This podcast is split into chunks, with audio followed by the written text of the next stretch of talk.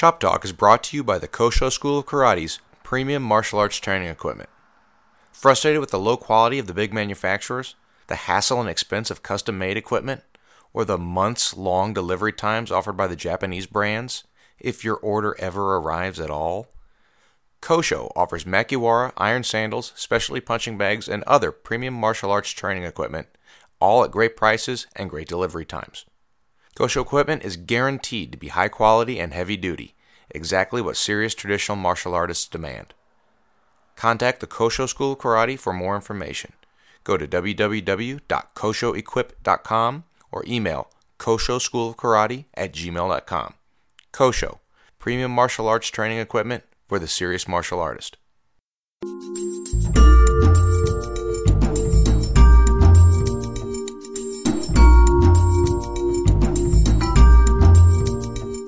Welcome back to Chop Talk. I'm your host, Nate England. If you like the show, please help spread the word by sharing it on Facebook, Twitter, or any of your social media networks. Write a review and give us a five star rating. Check out photos and links from this week's show on the Chop Talk Facebook page. And of course, share this podcast with everyone at your dojo. This is a small show without an advertising budget, so the only way for it to grow is for you to spread the word. This week, Don Sunny returns to discuss his career in law enforcement and how it was influenced by his martial arts training. Mr. Sunny started his karate training in 1964 in Erie, Pennsylvania, under one of the best competitors of the era, Artis Simmons. He then went on to train with another of the era's top competitors, James McLean. Don Sunny competed against and worked out with some of the top karate men of the time, including Dr. Mel Wise, Phil Koeppel, Robert Trias, and he was also a close friend of the head of Matsubayashi Shorin-ryu, Takayoshi Nagamine. Don Sunny's martial arts training led him to join the Ohio Highway Patrol, which he discusses today. During his time as a trooper, he was selected for their newly founded Ranger program, which is the predecessor of the modern day SWAT team. He also became an instructor at the Highway Patrol's Academy. Mr. Sunny's undercover career started during his time with the Highway Patrol, and amazingly, his first undercover assignment was exactly 50 years ago at the Kent State riots, also known by some as the Kent State Massacre, which he discusses in today's show. His career continued as an agent for the Ohio Attorney General. We worked undercover on numerous investigations, focusing on organized crime, various mafia figures, and their assistants. He also assisted the FBI on a number of cases. Some of these investigations included people that were depicted in the 2011 film Kill the Irishman, starring Ray Stevenson, Vincent D'Onofrio, Val Kilmer, and Christopher Walken, and the book To Kill the Irishman by Rick Porrello. If you'd like to know more about Don Sunny, you can contact him directly on Facebook, or you can reach out through the Chop Talk Facebook page, or send an email to choptalkwithnateengland at gmail.com, and I will get you in touch. Thanks for listening, and enjoy the show. You worked for the Ohio Highway Patrol for quite a few years. Can you tell us how, how you got involved in that? Sure. Uh, how I got involved in it was uh, I was I was working in a foundry pouring metal. I was looking for other opportunities, and, Yeah. and one Saturday or, or maybe it was a weekday we had off. I actually drove up to New York State and grabbed an application at a state police barracks. Then stopped in Pennsylvania near my home and grabbed another one. And then thought, well, I'll go over to Ohio too. Now, where I lived is only 40 miles out of York and Ohio. Hmm. Uh, so, you know, it wasn't a great big giant deal. But Right. I grabbed all three applications, went home, filled them out, and uh, sent them all in on the same day. You know, not knowing if I would ever hear anything. And I knew a guy that had joined Ohio State Patrol, uh, another resident of Erie, and I think I had talked to him before I did that. But anyway, Ohio called first, and you, you had to go through physicals and backgrounds and all that stuff. And um, some way they accepted me, and before you know it, I was at their academy as a cadet. Okay. And, uh, yeah, and so that's how I got into it, and uh, it just seemed like a better deal than pouring metal all day long, wearing a big asbestos apron and uh, big boots and gloves. It, pouring metal at over a thousand degrees. I can see that. Yep.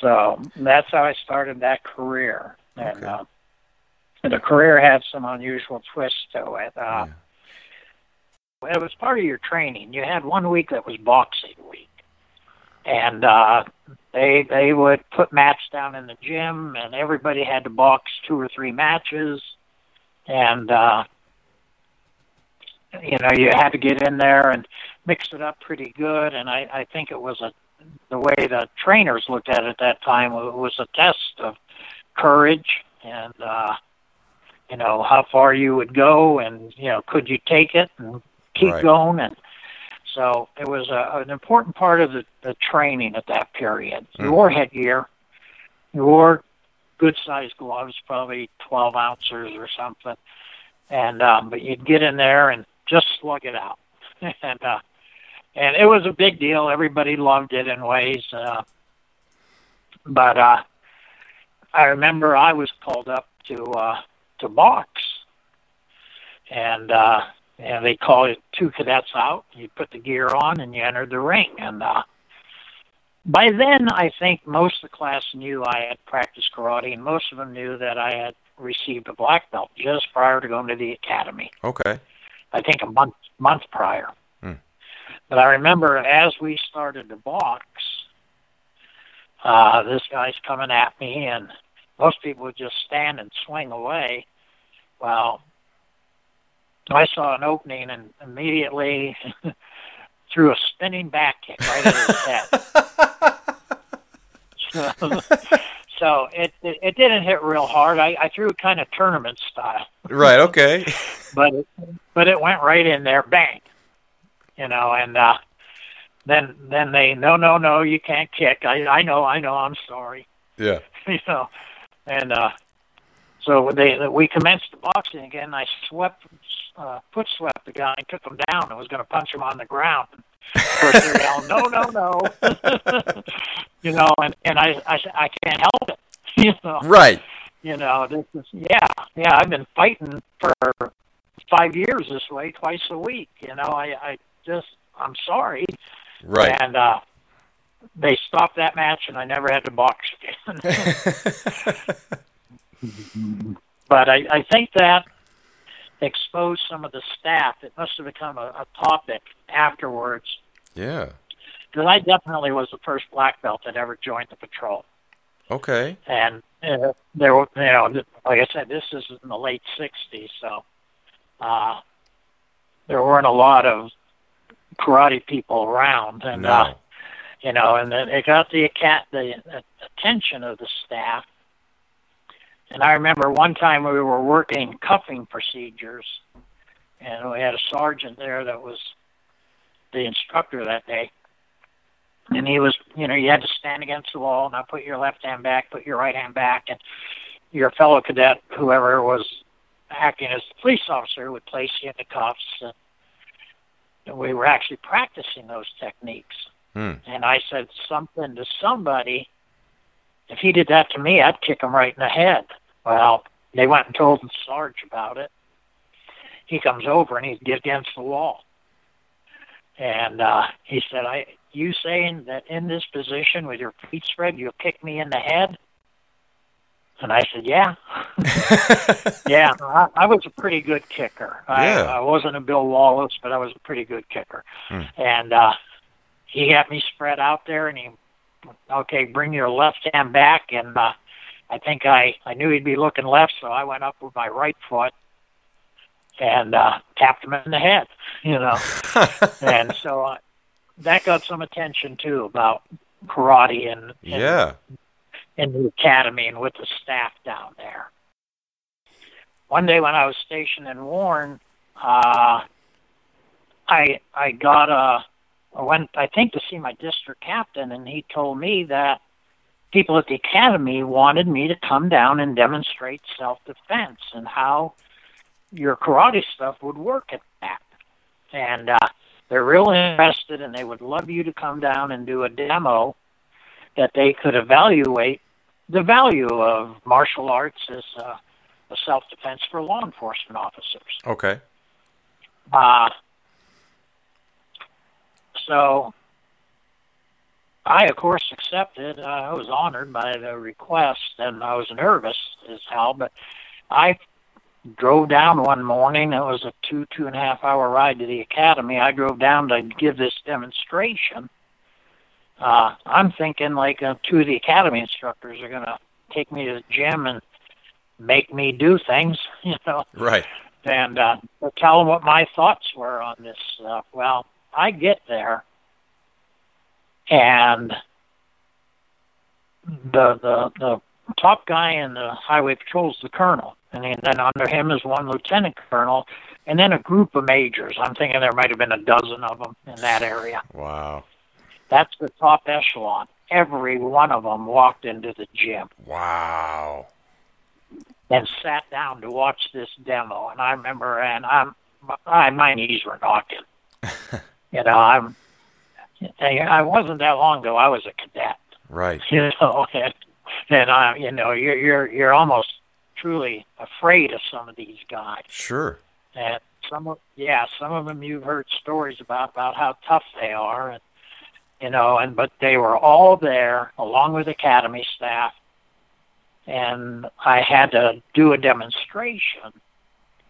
And this is where I, I really thank Mr. McLean because we worked a lot of chokeholds, arm bars, wrist uh, manipulation to freeze an opponent. Hmm. We did a lot of that stuff in his dojo, and I, Mhm. I realized early on when I first was requested that I can't go down there and show them how to spar. We're not going to train people how to, you know, hooking some hook kick somebody in the head, Right. you know, and then leg sweep them and beat them on the ground. Where that that's they're not looking for that. Sure. So I concentrated mostly on the aspects of being able to restrain and control someone being aggressive. Mm. I talked a lot about what I felt was distancing, how to stay at a safe distance. I remember I used to call it a step and a punch.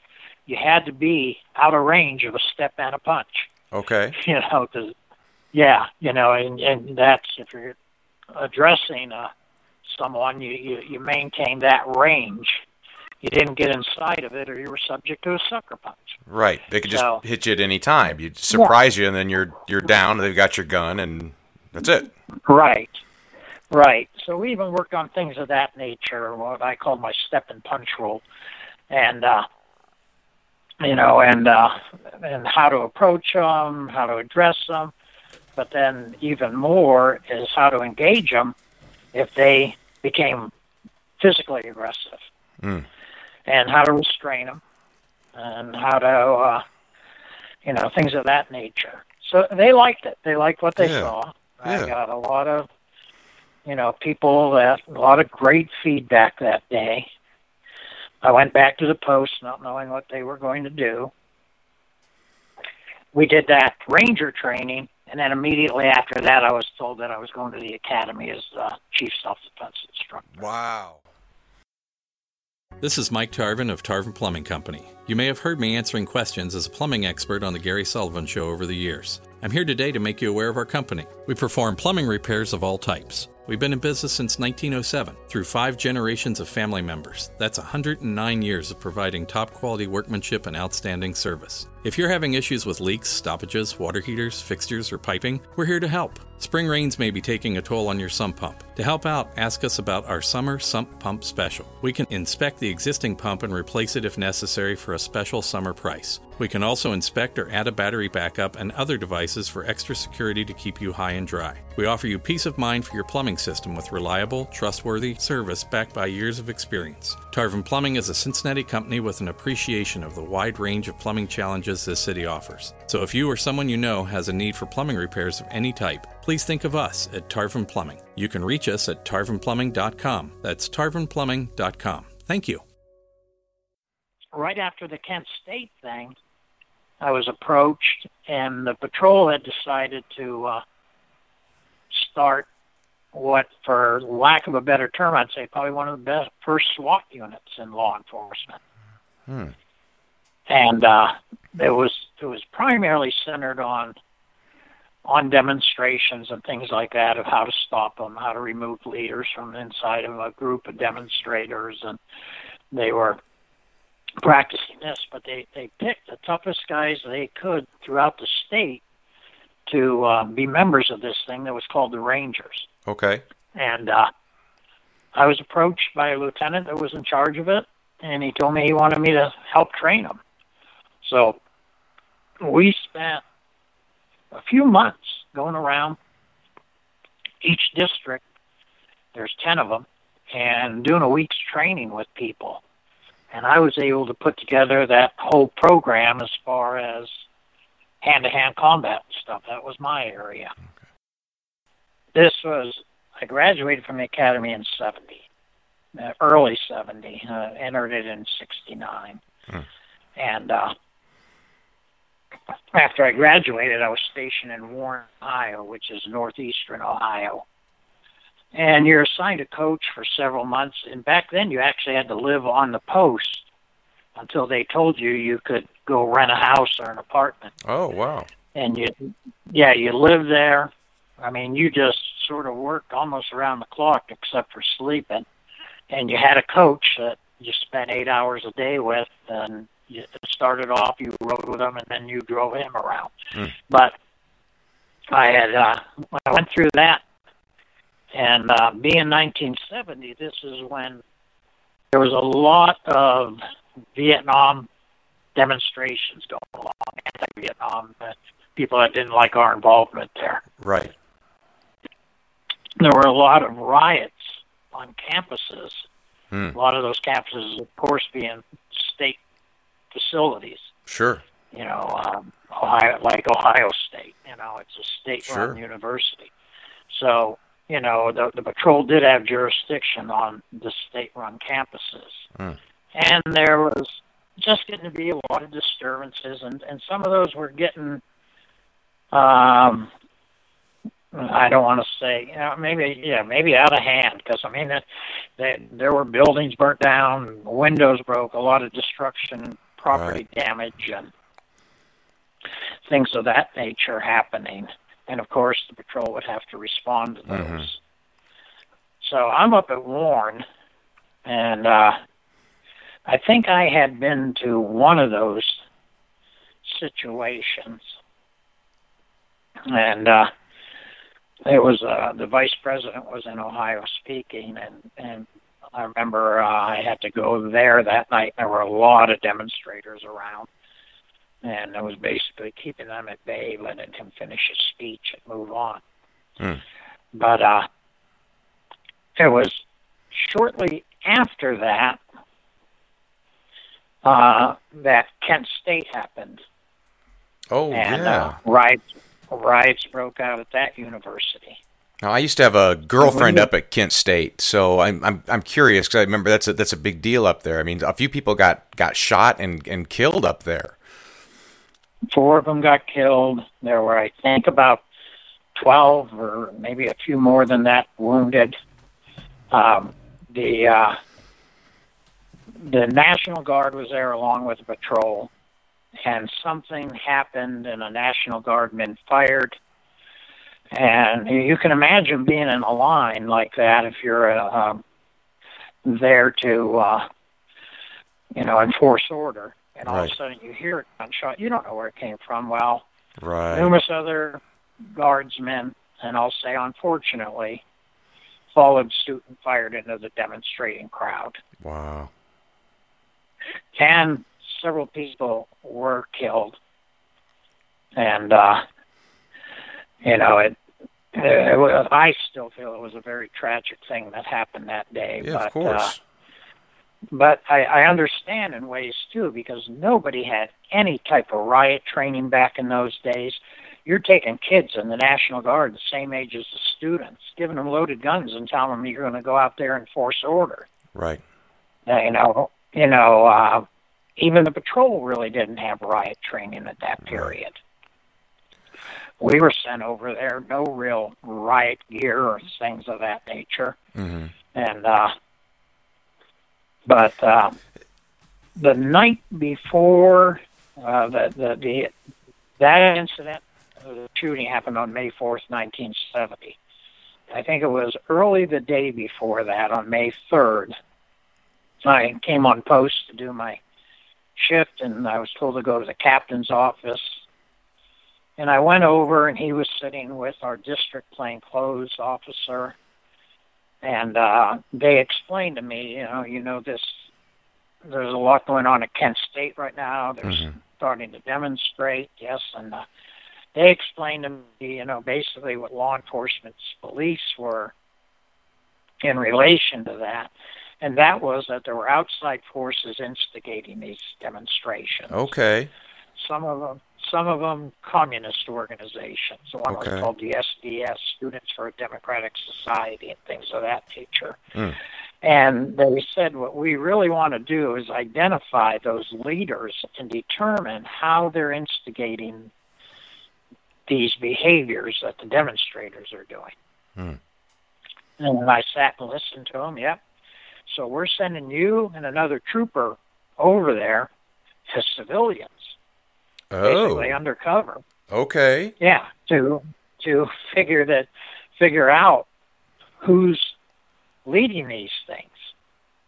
Yeah. And that's all you got to do is identify them. Don't do anything, but identify the ringleaders for us.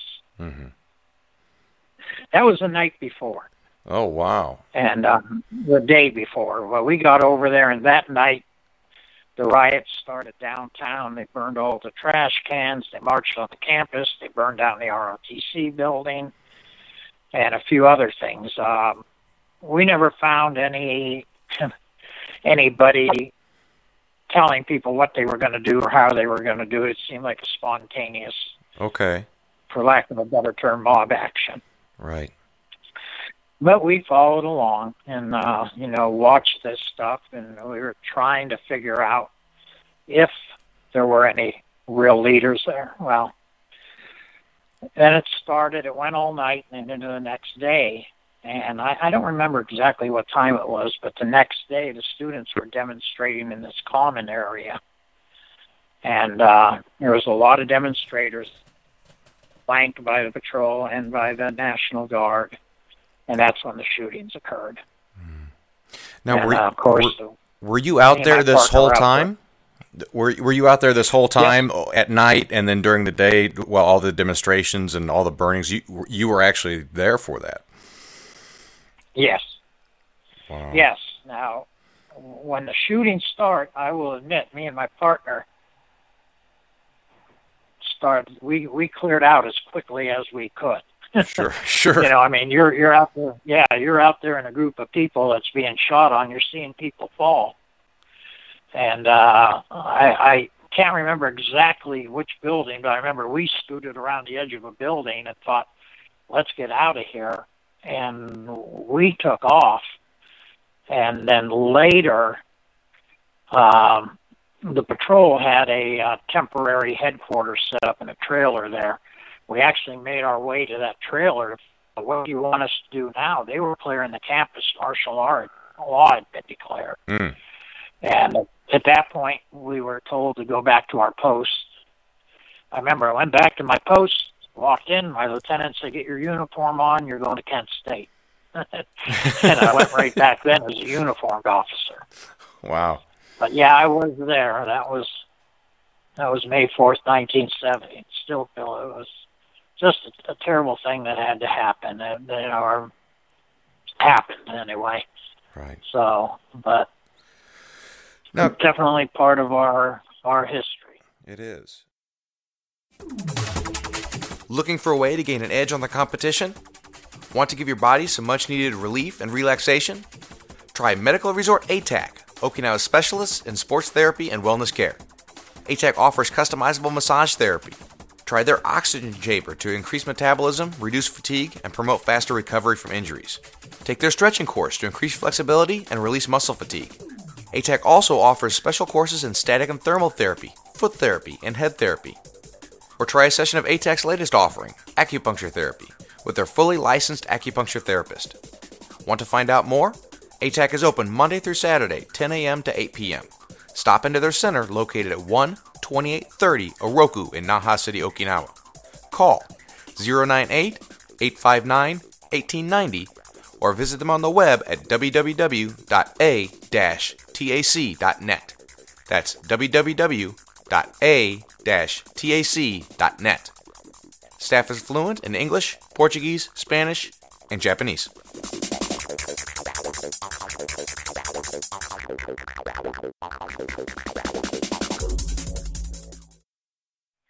I went back to the post, not knowing what they were going to do. We did that ranger training, and then immediately after that, I was told that I was going to the academy as uh, chief self-defense instructor. Wow. So I, I, I think at that point I, I had less than a year on. Okay.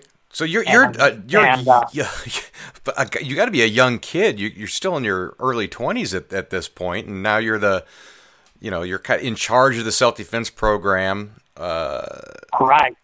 wow. Right. Yep. And uh, I've been 22 then. so, you know, they, they, they told me that I remember I went down and met the, the commandant who was a captain at the academy, and he told me I can't transfer you here because we have kind of an unwritten rule that no one can instruct here as a as a member of the staff until they have four years of service. Hmm. Well, I thought, okay, you know, Yeah. so I can't be here. He said, you know what we could do though? I could assign you to the Delaware Post, which is the first post north of the academy, Okay. and you could be you could be here on temporary assignment. Well, I spent almost all of my time for the next several years at the academy. I was there on temporary assignment, Hmm. And uh, you know, and um, like the the post commander at the Delaware Post, if I'd stop in there, he'd tell me, "You're not a member of this post." What are you doing here? Get out you of the know that. academy. Yeah. Yeah, yeah. Times they would have something where everybody had to report to the post. So I, I would honor those, and I'd show up, and he'd look at me and go, "What are you doing here?" you go, "You're not a member of this post." Yes, I am. I, you know, Right. but no, you're not. Leave. Right. Yeah, because I, I I did spend a little time at the post. And once in a while, we'd have a long break in between cadet classes or something, and I, I'd go up and work traffic and do the things that all the other patrolmen did. So, but that was little time and sometimes far and few between before I'd get a chance to get up there and work normal patrol duties. So I was pretty much an academy instructor. Now, how did you, when you're putting together the self defense program, uh, sort of pull apart? So, you know, yeah, you're not going to be able to teach these guys to do a, a hook heel kick, and you're probably not going to be teaching them to run a, a kata for competition. So, uh, you know, what what type of things were you teaching these guys uh, for what they were going out uh, to do, which is basically arrest arrest people and detain people? Right, right. Well, like I, I, you know, I was trying to teach them how to control a situation and how to control somebody that's actually being physically aggressive.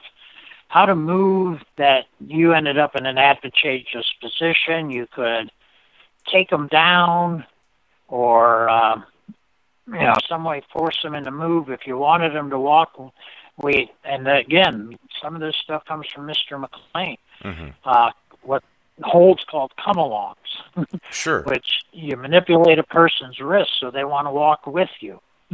Right. Uh, they're usually up on their toes. They're in pretty good pain, and and they'll just run along beside you if you're trying to trying to head them towards a certain direction. So we worked the application of come alongs.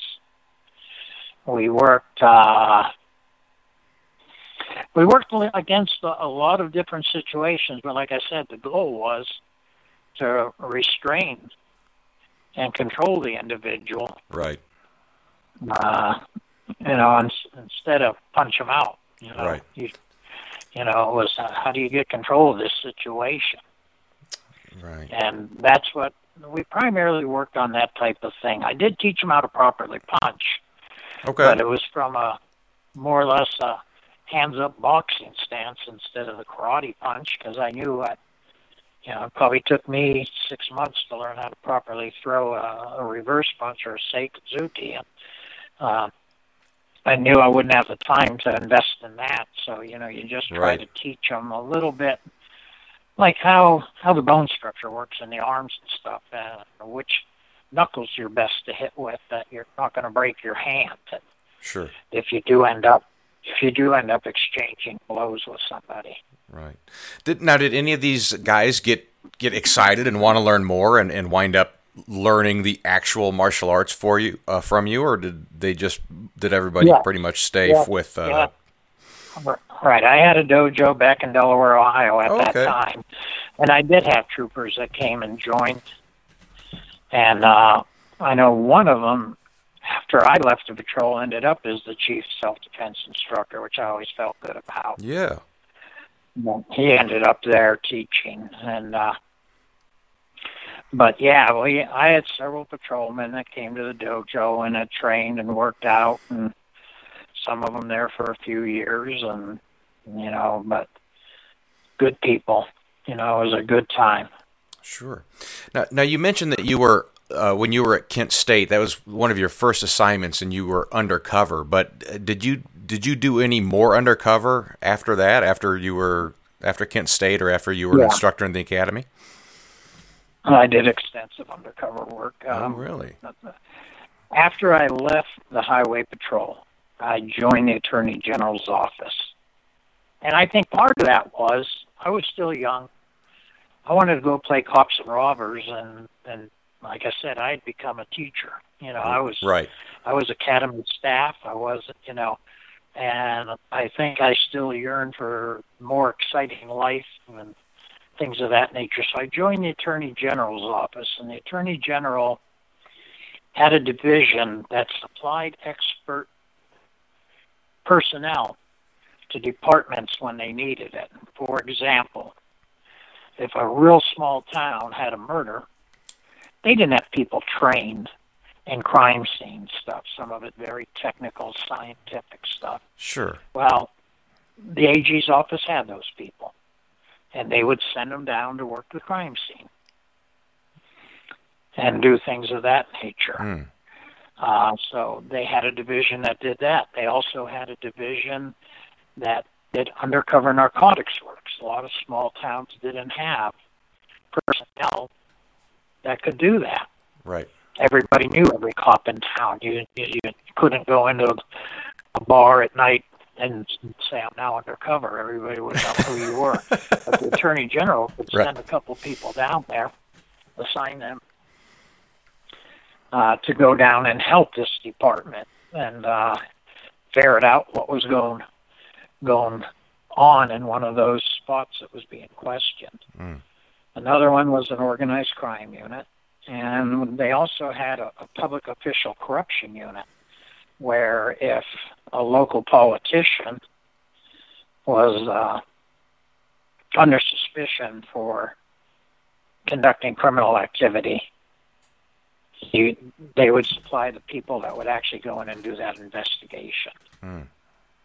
And uh, so th those were the units that they had at the AG's office, and uh, I joined actually as an undercover organized crime agent, Okay.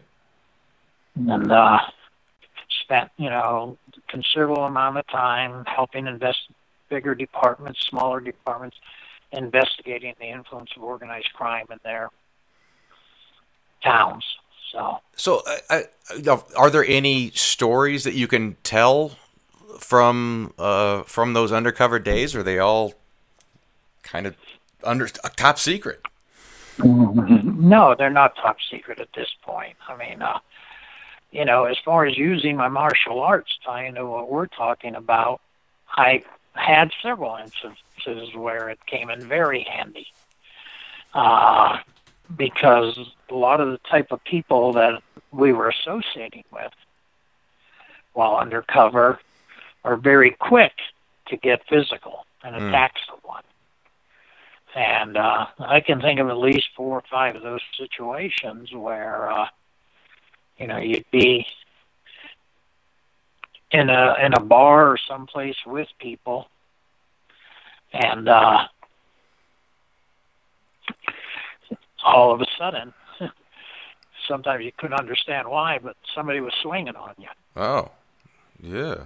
And uh, yeah, yeah. Fortunately, I don't think I ever had to do a whole lot of karate. It usually was only a matter of a couple seconds. Uh huh. But my training definitely played a giant part in that. I was able to neutralize that or take the guy out Right. very quickly. A lot of times nobody even realized that I had trained in martial arts.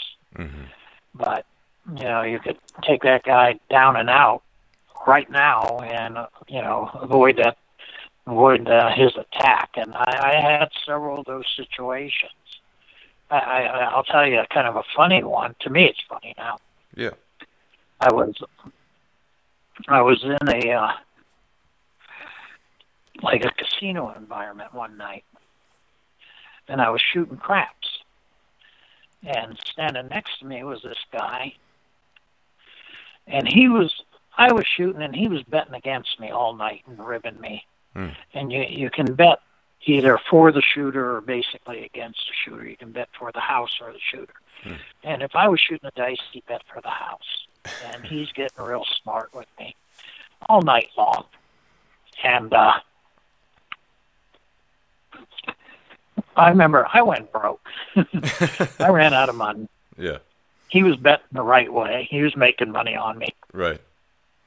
And uh, he had uh, a few thousand dollars worth of chips in his rack. And so I reached over and grabbed like 50 bucks and said, You owe me.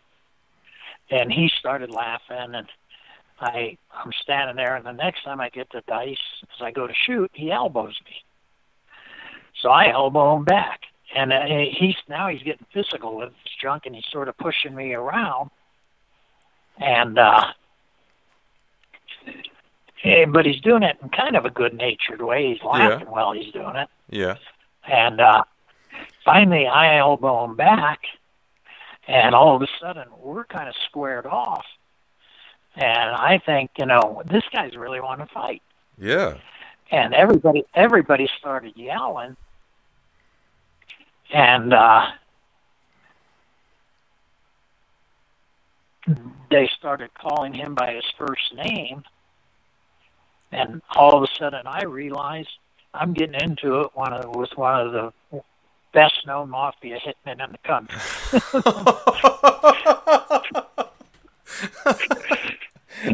oh man. Yeah. he had one of those first names that wasn't that common, Yeah. and people people started scrambling towards us, and they're trying to keep us apart, and they're yelling at him, "No, no!" and they're using his first name, and I thought, "Oh shit," you know, you know this this was a bad move because I got to walk out of here tonight, and you don't know what this guy will do. Right. know. Right. but it ended up we laughed and laughed and laughed and ended up that you know I walked out with any any crazy incidents that's happening but you know uh when I realized who I was messing with like, you got to admit you know you know what am I doing here Yeah. Oh man. That it, yeah. Because you don't know what's going to happen with a guy like that. I mean, okay, you're you're undercover and you're going back to the station, but you got to get back to the station, and uh, Right. And anything could happen. That you know, he could. oh yeah he could come outside and shoot you and, and smile you know I Yeah. mean you wouldn't think a thing of it but uh but you know like I said it didn't end up that way it ended that we were laughing with each other probably tapping each other on the back and joking and okay. you know, but- You made a new but, buddy. uh, probably a little yeah a little lucky that six people jumped in though at that one point because I think we were a few seconds away from going going at it No, no, let me let me ask you this. So you were, you know, you're working as undercover officer, which is, you know, it's a, it's it's a special unit, and and not everybody, not everybody can do that. Can go into these places and pretend to be somebody else and notice all these things. What was it that made you successful as an undercover officer? Was it your personality? Was it was it your martial arts training? What what was it that let you do this job that most people couldn't do? I think my martial arts training gave me a lot of confidence. It really helped. And my approach, in fact, I just heard from uh, uh, an FBI guy that did a lot of undercover that had worked with me just uh, wrote something on Facebook not too long ago about my approach to undercover, and he started saying how unorthodox I was. And I don't think I really thought about that that much, hmm. but a lot of investigators work through informants. They need somebody that can take them into situations or even that they send into situations that they won't even go into hmm. and record or whatever. That's right. a lot of it. But my approach to in these investigations was to go in. I didn't rely on an informant. Mm. Um, if they told me this activity's taking place at this bar, I went there. Yeah. I went there and figured out a way to get next to the people that were being suspected. Mm-hmm. And uh, probably because of my confidence for martial arts and stuff, you know, I was able to pull that off without always being scared to death of uh, getting hurt real bad. Right. Because truthfully, you did most of that unarmed. You didn't carry a gun. Right. You went, yeah. You just went in, hung around, tried to meet people, and uh, you know you uh, you basically infiltrated and then gathered your information, and then mostly the uh, someone would use your information. The, the regular law enforcement officer would use your information, oftentimes to get search warrants or execute raids, things of that nature. Okay. And you know, and they would even try to protect you when they did that. You know, to some extent. You know, you know, a lot of times they try not to burn your cover when so, they would do something. So that they that the the people there, if they ran into you in another situation, they just they thought you were one of the guys that was there and got busted. You know, you weren't. Yeah. You yeah, didn't. You yeah, didn't pull out a badge at some point and yell freeze. Yeah. Yeah. Yeah. I went to jail numerous times and and uh, you know got out with the boys and you know. Right. But uh, yeah, that was just that was just the way it worked and. uh um, so you know that's that's how a lot of it worked. But I guess you know a lot of people thought my approach was unorthodox and hmm. that I didn't want an informant.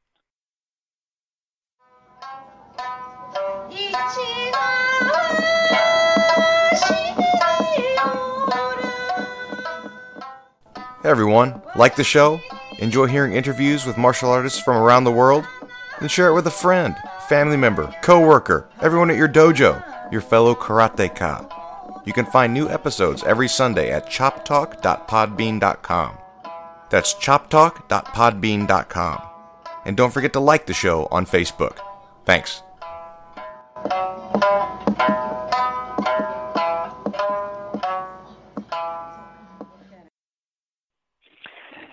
If you have time for uh, a quick story about one of my infiltrations, but I'll try to make it quick if you want to hear it. I have plenty of time. It doesn't even have to be quick. Just go ahead and tell it. Okay. There was a bar, and several very well known organized crime members were known to be at this bar at different times, and one of them owned it. And uh, there was even a guy that I met in there one time who was on the top 10 wanted list. Wow.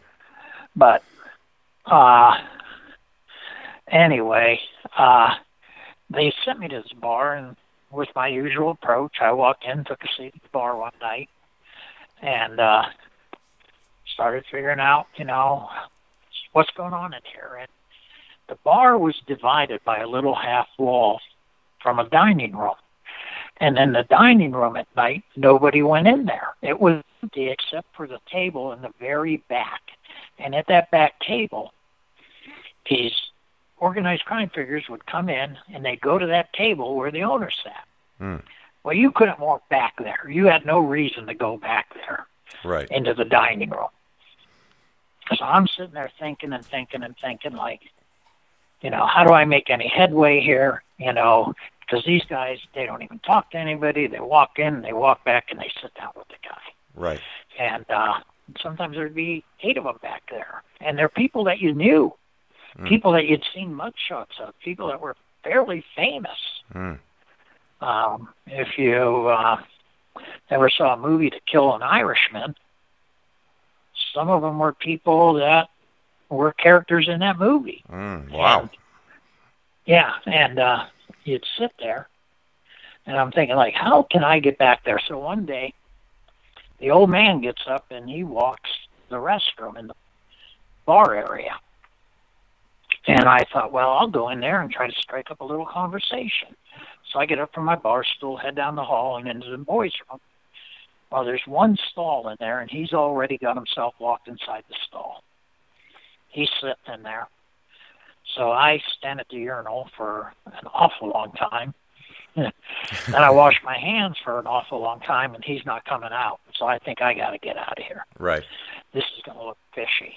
Right. So I start walking up the hall back to the bar, and I'm looking at the bar and stuff. And I got a feeling I don't think anybody's paying any attention. I'm going to go back in there now, like I just came in. Mm. So I just turned around in the hall and headed back into the boys' room. Mm-hmm. And uh, what I did, I thought, I'm going to pretend like I'm trying to get into the stall. Okay. And I, that way I can wait for him to vacate it. And we can have a few words. I can say hi, you know. Yeah. so I walked yeah. up and I Okay. pushed the door in. I pushed the door in, uh, and I figured it would have been locked, but it wasn't. and the door swung. The door swung in, and he was leaning forward right at that time. You know, reaching down behind him, Mhm. taking care of business, and the door hit him right in the head. I mean, Shit. hard enough that it cut him. Oh. Hard enough that it. Yeah, yeah, he's bleeding. He's got just a Oh, little nick above his eyebrow. You know, and and he's bleeding, and he comes out of there, and he's yelling at me, you know, you know, you know what what the hell you do, you know, you you dumbass, and you know, and I'm going, man, I didn't know you were in there, buddy. I'm so sorry, you know, and he's going. You stupid son of a bitch, you know, why would you do this? And I said, I had no idea you were in there. You know, and uh he we end up wetting some paper towels and he's holding them on this where he's bleeding on above his eyebrow. And we start walking back into the bar and I'm telling them, you know, we should tell the owner what happened here. And if you need any help, I'll take care of it. I'm so sorry. I didn't mean to do this. Yeah. I, let's get the owner. And he's telling me, I am the owner, you dumb son of a bitch. You know? and I'm going, man, I am so sorry. Yeah. And uh, so we get up there and we turn into the dining room. And there's a, a group probably of six people back there. Two of them are notorious wicked people Mm. that probably enjoy giving people pain. Mm. And they're standing there, and I'm thinking I'm going to get killed. Yeah. Yeah. But we walk over, and as we're walking there, the old man, they, they're looking at the old man. He has this wet napkin on his forehead. And they're going, What the hell happened to you? And he said to them, This guy hit me in the head with the toilet. and they broke out laughing. Oh, They're Oh, laughing as far as they can laugh. He did what? He hit you in the head with the toilet. And this guy's going, Yeah, he hit me right here in the head with the toilet. It's bleeding. and I just, I, I stood there and I, I'm giving him a business card that has my cover information on it. Yeah. If there's any problems, you call me. If you have to go to the hospital, you know, I'll take care of this. Right. Right. I said, I'm so sorry, but but I'm over there now. I'm at I'm at the dining room table with all the boys, with all the wise guys, Right. and uh, yeah. So so uh, anyway, uh, it went on there for for a little bit, and I finally excused myself and left the establishment. I walked back in the next night, walked right into the dining room. I think I bought a few rounds of drinks before I left that night. Yeah, of course. me to them. Yeah, yeah. I kept, you know, let me buy you guys around. I'm so sorry this happened, and uh, they were happy to take the rounds. And next night, I walked in, walked right into the dining room, waved over at the barmaid. I said, "Bring us around," and she brought around the shots to the table. And from that point on, I was welcome at the back tables. That is crazy. So- so you, Isn't that?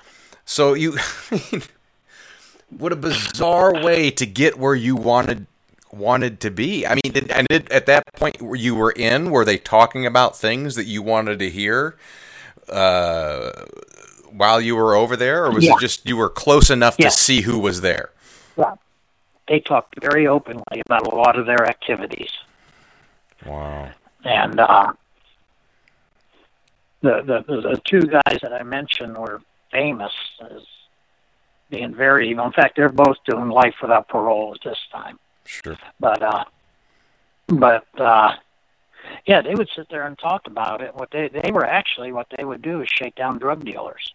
That's how they were making their money. They would find out where some guy was dealing coke, walk into the bar,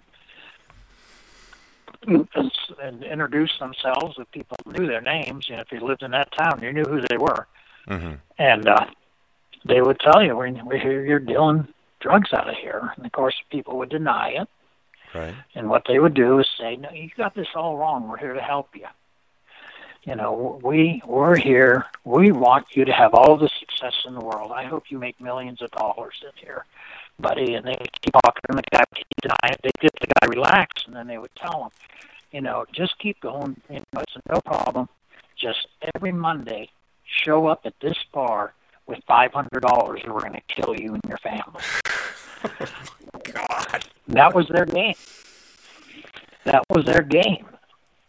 Wow. And uh, they shook down drug dealers, and if that guy wanted to continue dealing, he showed up and paid his 500 a week. Because what are the drug dealers going to do? Go to the cops and say this mafia guy threatened me while I was selling cocaine? They can't go to anybody. Right. Yeah. Yeah, they were an easy target to extort, that's for sure, you know, and and nobody would go squill on these two guys anyway. Right, right. Yeah, you know, and they, I mean, you knew better than that, you know. So yeah, you you didn't have a whole lot of choices at that point. Wow. So, but yeah, they'd sit and talk openly about this junk, and and they would think it was so funny when when the guy would get so scared and he would be shaking and he himself, and they would tell about it, you know, and laugh like hell, you know. So that's the story of one of the infiltrations I did undercover. Man.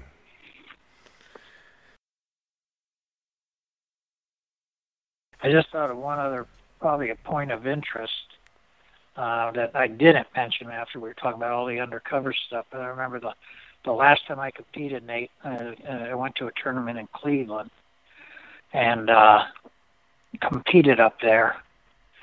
And uh, it was probably about a week later. I I was working, as I said, I worked for the state, but I was actually on loan to the FBI. One time for a year and a half, Wow. and uh, and during that, and it was at, at that time, and uh, the FBI guy that was supervising me called me in and said, uh, "I heard you competed at some karate things." And I went, "Yeah." And he went, "What name did you compete under?" I said, "My name." And he goes, "That's got to stop now." he said, and you know, this was something I had always done. Maybe not as frequently at that point than I had when I was younger, but Right. you know, I mean, every so often I really got the urge to go compete again. And he told me, no, we can't, we can't take that chance that you're competing under a name, and there could be somebody in the crowd or whatever, or some other student that's looking, going, that's not his name. you mm. know, you know. And I remember that guy asking me, like, how many people know that you were a state cop? with These things. Well, there were a lot of them. Sure. I mean, I, yeah, there were a lot of people that you know knew me from those days. And so that that ended my competition career right there. I uh, that was the last one I competed in. Wait, they wouldn't let you compete under your undercover name? No, no, no. Well, I couldn't do that. Everybody knew me by then. You know, that would have been a little weird. I was competing competing under my real name, Right, right. and and there were a lot of people that sort of knew my background. Maybe they didn't know I was undercover, but they knew I was, had been in law enforcement. Right. So it was better that I I didn't compete. We were still in the middle of an operation at that time. Hmm. So so uh, I was just told that your competition days are over, or you know, we we, we can't take the chance. There. Sure. Well, I guess that makes Yeah. sense. Yep, yep. So that ended that. That ended that gig. You know, I just. Uh, but I, I remember too. I was at a point where I had figured out to be. I was a good second, third place finisher. hmm I had a lot of second and third place trophies for Kumite, a few for Kata. But I figured out to get those first place trophies, you had to train like the guys that were taking them home. Mm, And those people, that's about all they did. right. Joe Lewis's and you know that's all they did was you know I mean they had strict workout routines a lot of them strict diet training and uh, you know and uh, I was spending my name my nights at some bar drinking so I Right. you know to to, to raise to the level where I would be able to beat those guys I, I didn't have the time to do that at that period Right. and I, I remember coming to that realization that I'll never I'll never get there because I don't have the time to do what they do. Right. And uh, so that that added to the fact it wasn't real hard to say, okay, I'm hanging it up. Well, that's a tough balance that a lot of people have, eh, you know, and I I've faced it myself, which is you have your career where you're where you're making money, and then you have your martial Right. arts career, and you know Yeah. how how much can you sacrifice from one to f- further the other? You know, you still have to pay the bills. Right. You know, it's not everybody can make their living on karate, even if you even if you want to. Not and some people can, but not everybody can pull it off. Right. Right. Yep. Yeah. It's you know the, the, those top competitors are usually were very dedicated, hardworking people. You know they they you know they were they were dedicated to doing that and making. I mean, I remember back in the seventies, people used to compete in two, three tournaments a weekend. People like Parker Shelton and stuff. Simmons, Parker Shelton. I mean, those guys they chased that tournament thing around forever to get honors in the USKA. Wow. And there would be nothing for them to compete on Saturday, drive to another town on Sunday, Wow. and compete in another tournament. But yeah, I couldn't do that stuff. I had a Yeah. family, and, Yeah. and uh, yeah. So anyway, I appreciate this opportunity. I hope it was of some interest. And, you know, and uh, I look forward to getting to see you sometime in the future. Yeah, I, I appreciate it too. There's a lot of interest, and definitely, I'll uh, if I'm I, I'm up in Cleveland every once in a while from work, so I'll give you maybe I'll give you a heads up if I have some extra time. Uh, Yeah. While I'm up there, and then yeah, you let me what, as soon as you're down here in Cincinnati, we'll we'll get together. Yeah. Yeah, I'm in Columbus. Remember? Oh, oh I'm sorry, Columbus. Well, I, I, I passed through I passed through Columbus Yeah, to get to. Cleveland. Yeah, yeah, it's two hours either way, Cleveland or Cincinnati. Right. So, but no, if you're in the area, please call. Let's have dinner. Yes, sir. Absolutely. I'd love to. All right, sir. Thank you. Thank you. Thanks again to Don Sunny for joining us the last two weeks and sharing with us the details of his amazing karate career and fascinating undercover work. I've posted some new photos on the Chop Talk Facebook page, so please take a look and hit the share button. If you have any other photos of Don Sunny, please add them in the comments section. You can contact Don Sunny on Facebook, or you can reach out through the Chop Talk Facebook page, or send an email to choptalkwithnateengland at gmail.com, and I'll get you connected.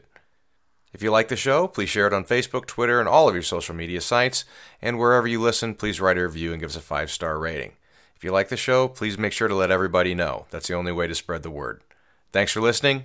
Nihedi Biru and Mataya.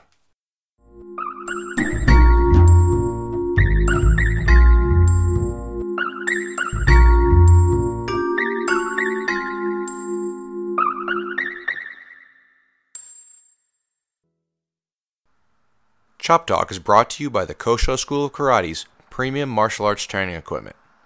Frustrated with the low quality of the big manufacturers, the hassle and expense of custom made equipment, or the months long delivery times offered by the Japanese brands, if your order ever arrives at all? Kosho offers Makiwara iron sandals, specialty punching bags, and other premium martial arts training equipment, all at great prices and great delivery times. Kosho equipment is guaranteed to be high quality and heavy duty, exactly what serious traditional martial artists demand. Contact the Kosho School of Karate for more information. Go to www.koshoequip.com or email Kosho School of Karate at gmail.com. Kosho, premium martial arts training equipment for the serious martial artist.